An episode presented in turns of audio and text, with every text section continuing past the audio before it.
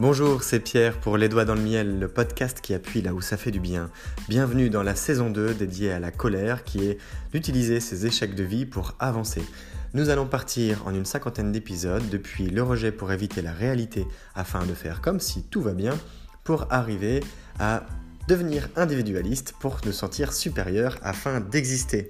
Cela fait suite à la saison 1 qui était dédiée à la bestialité, où nous avons croisé les mondes pour faire face à nos contradictions, depuis la comparaison aux autres pour se positionner afin de s'intégrer, voire de gagner sa place de dominant, et d'arriver à une sortie de route par manque de reconnaissance.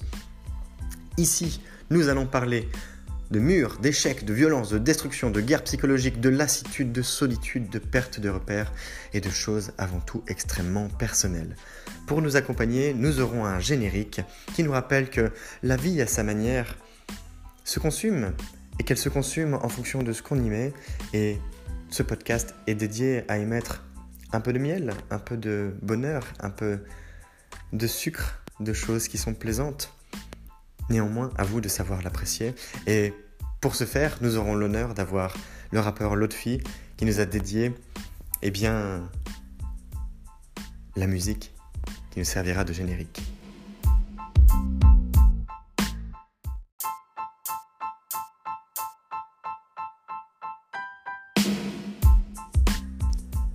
Comment font les lapins de Garenne pour se protéger du renard qui les chasse? Comment font les musaraignes pour éviter les prédateurs, les buses ou les faucons Et ne pas se faire emporter dans leurs griffes, dans les airs, pour être dévorés? Eh bien, c'est tout simple. Ils creusent un terrier. Le terrier est une manière de surveiller, de se réfugier pour surveiller que la tempête soit passée. Le terrier, c'est simple.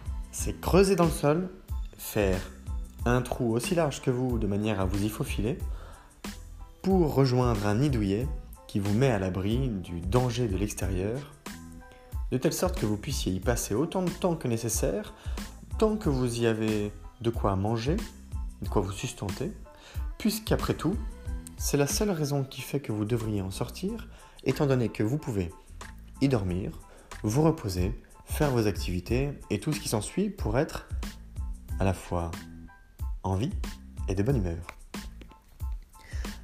L'homme terrier, il fait exactement la même chose. L'homme terrier est un surveillant passif. Passif-actif. Il n'est pas attentiste. Passif malgré que ce ne soit pas le terme, reste actif. Passif, c'est être en mode veille. Ce n'est pas être attentiste. Attentiste, c'est attendre que les choses se passent sous nos yeux de telle sorte que ça évolue et qu'on se dise Oh, j'aimerais bien que ça évolue, mais ne rien faire pour. Passif, c'est savoir qu'il se passe quelque chose et ne rien faire pour faire ses activités. Euh, la nuance existe au sens où, si la situation s'y prête, vous passez en mode actif. Et là, vous agissez. L'espace du terrier permet d'être passif. Si un renard pointe le bout de son nez à l'entrée de votre terrier, alors vous repassez en mode actif. Un attentiste, lui, restera là à ne rien faire en regardant le renard comme si de rien n'était. Le passif est donc en éveil. On peut prendre par exemple le tombeau des Lucioles. Lorsque les grands animaux, qui peuvent être des dangers pour l'homme, très beau film que je vous conseille de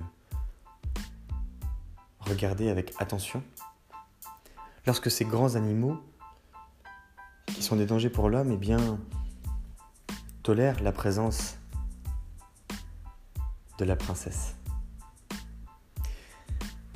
Je ne m'étendrai pas sur cet épisode très visuel pour moi, puisque ça ne l'est pas nécessairement pour vous. Vous voyez, le terrier, je vais prendre un exemple tout simple. Je vais prendre deux exemples. Le premier, c'est celui d'un geek. Un geek ou une geek. Qui passe des heures et des heures et des heures sur son ordinateur, à jouer à la console. Pourquoi pas à se filmer, à chatter à distance avec euh, quelques amis de très bonnes connaissances. Virtualisés.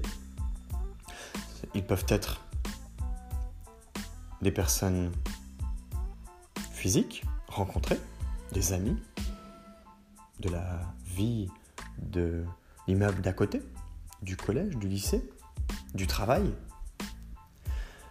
Ils peuvent être rencontrés sur Internet et le courant s'est bien propagé entre les deux parties. Et le geek passe des heures et des heures sur son ordinateur. Son ordinateur est dans une pièce et cette pièce devient sa pièce de vie. À partir du moment où il peut boire, manger, dormir et geeker, eh bien la vie est belle. C'est une sorte de terrier. C'est un, environnement de protection, de confort, où la zone d'inconfort, la zone d'exploration, la zone de découverte, la carte à aller où aller s'aventurer est virtuelle.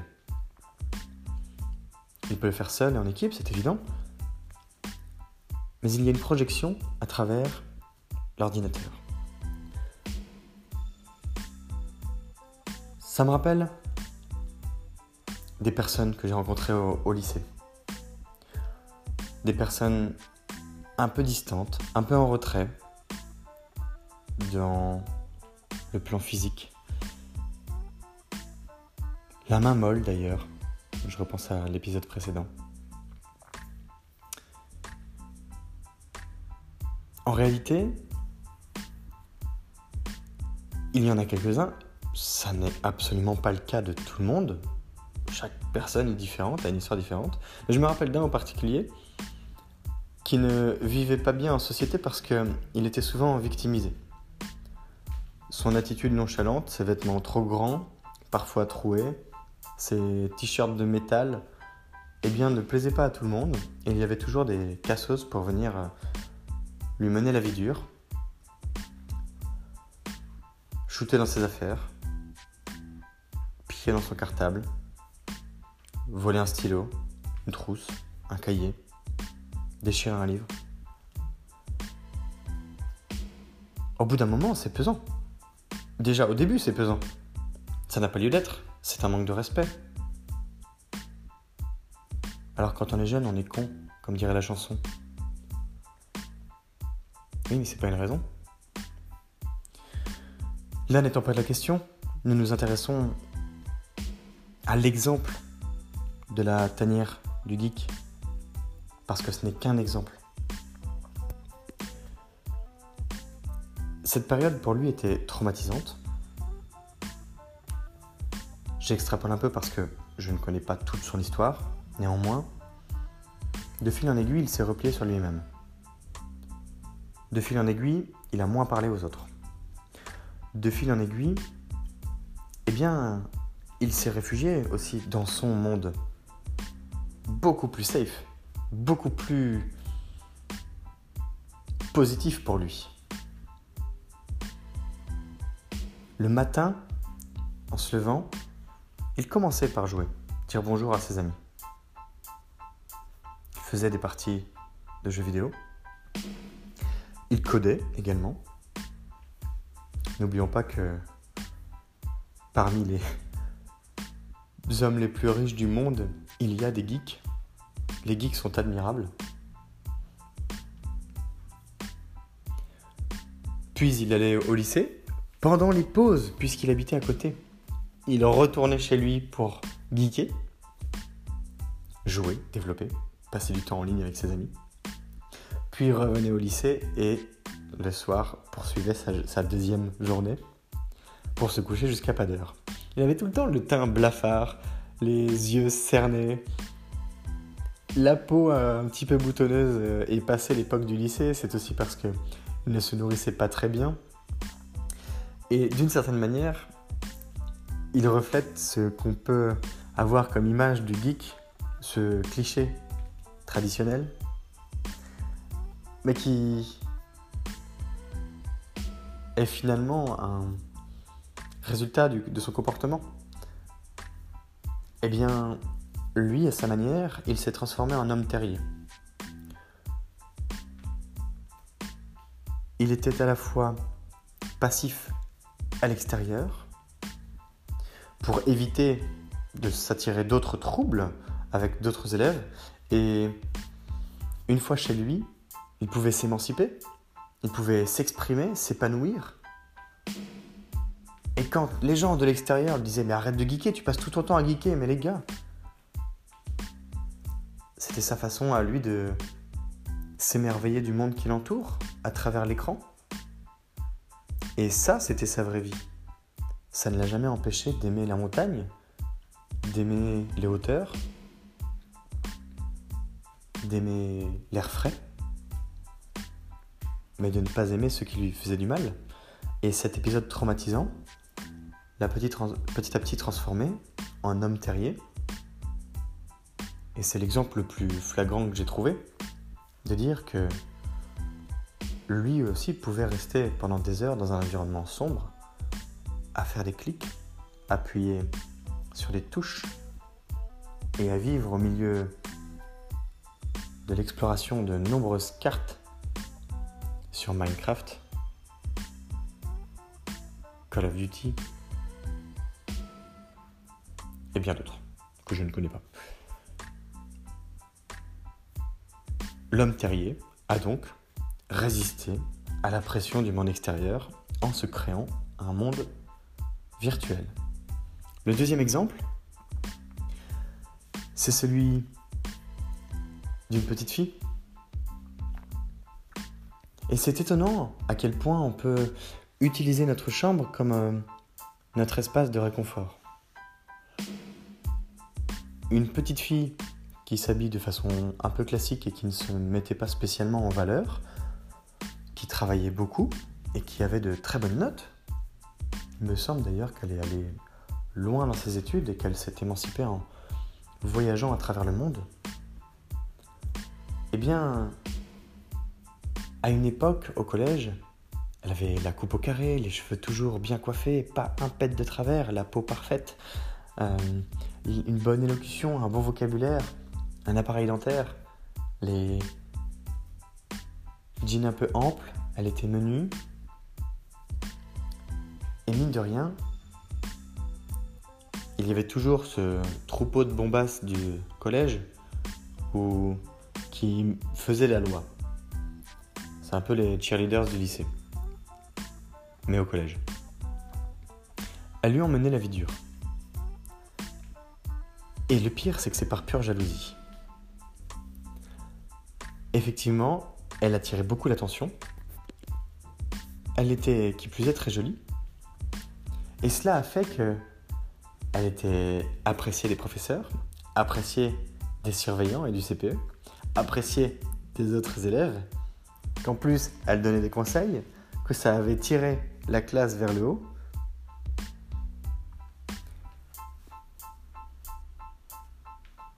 Elle avait une éducation à la française et pourtant un peu étrangère, puisqu'elle venait du Vanuatu.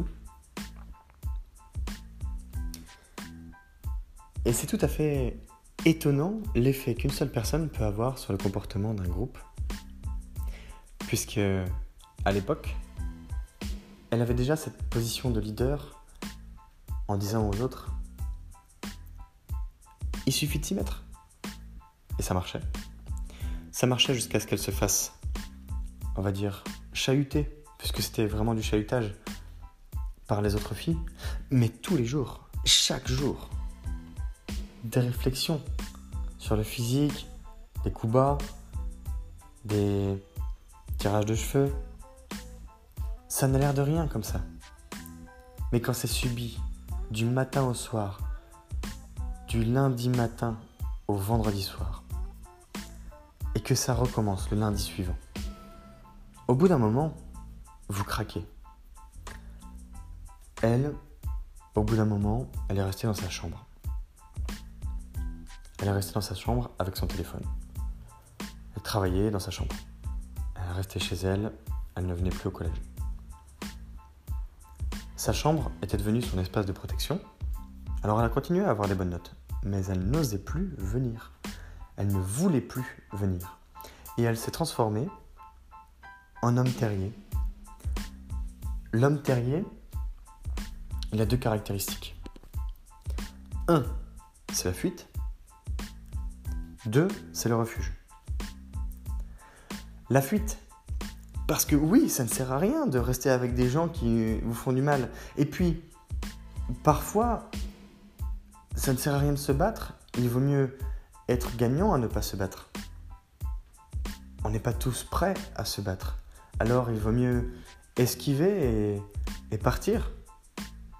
Il y a des environnements comme ça qui entretiennent cette nocivité ambiante et qui nous émettent des signes d'alarme en permanence et qui nous disent Ok, t'es pas bienvenu. Bah d'accord, je ne suis pas bienvenu. Dans ce cas-là, il vaut mieux que je m'en aille.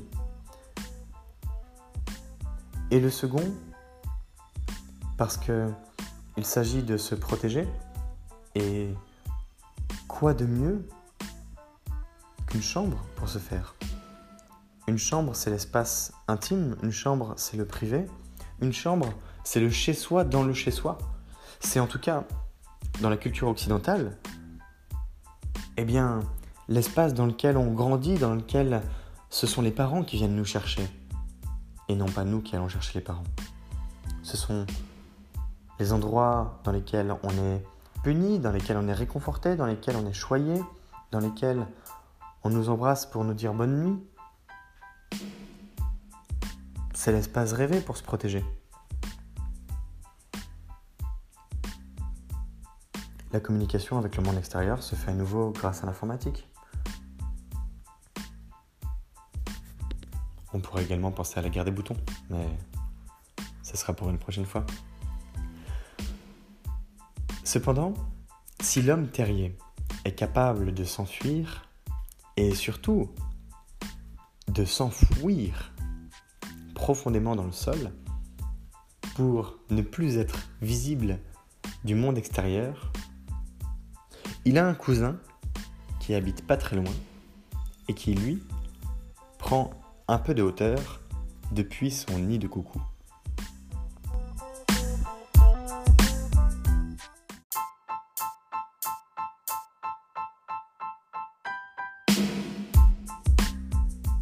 Je vous invite à partager les idées qui vous sont venues pendant l'écoute de ce nouvel épisode du podcast Les Doigts dans le Miel.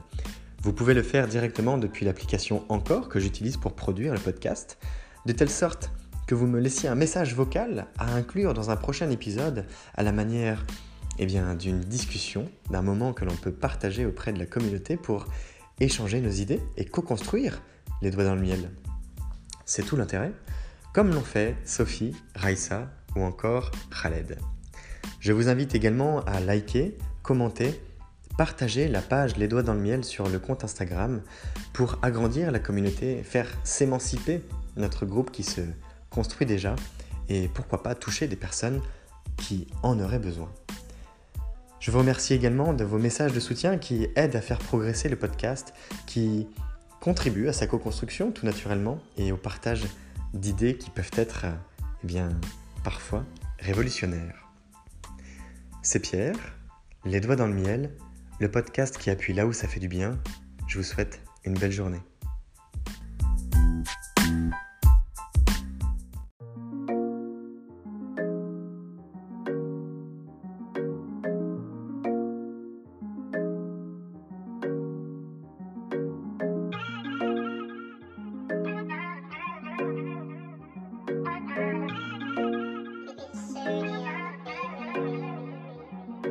On te parle de valeur Non, n'aie pas peur, viens faire un tour sur le podcast. Le podcast du bonheur, les doigts dans le miel, le miel dans le joint. Je refais le monde avec mes mains, je fume et je m'en vais loin. Je rêve d'abondance, d'assurance, de bonheur et de bienveillance avec certitude. Je t'invite à prendre connaissance du podcast de changement, de se faire du bien-être. Non, pas de pression, viens faire un tour, viens faire connaissance. Les doigts dans le miel, le miel dans le joint. Les doigts dans le miel, le miel dans le joint.